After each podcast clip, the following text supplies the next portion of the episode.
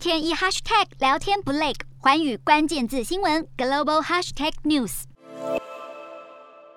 东协外长们他们发表共同声明，对乌克兰局势深表关注，并相信和平谈判仍然有缓和空间，也将尽全力透过外交在内的所有渠道展开对话，以控制住局面，让紧张的局势来降温。声明当中还敦促要遵循国际法、联合国宪章的原则，以及东南亚友好合作条约来和平解决争端。东协外长们更表示，相信目前仍然是有和平对话的空。空间，秉持尊重、相互主权、领土完整以及以所有国家权利平等的原则。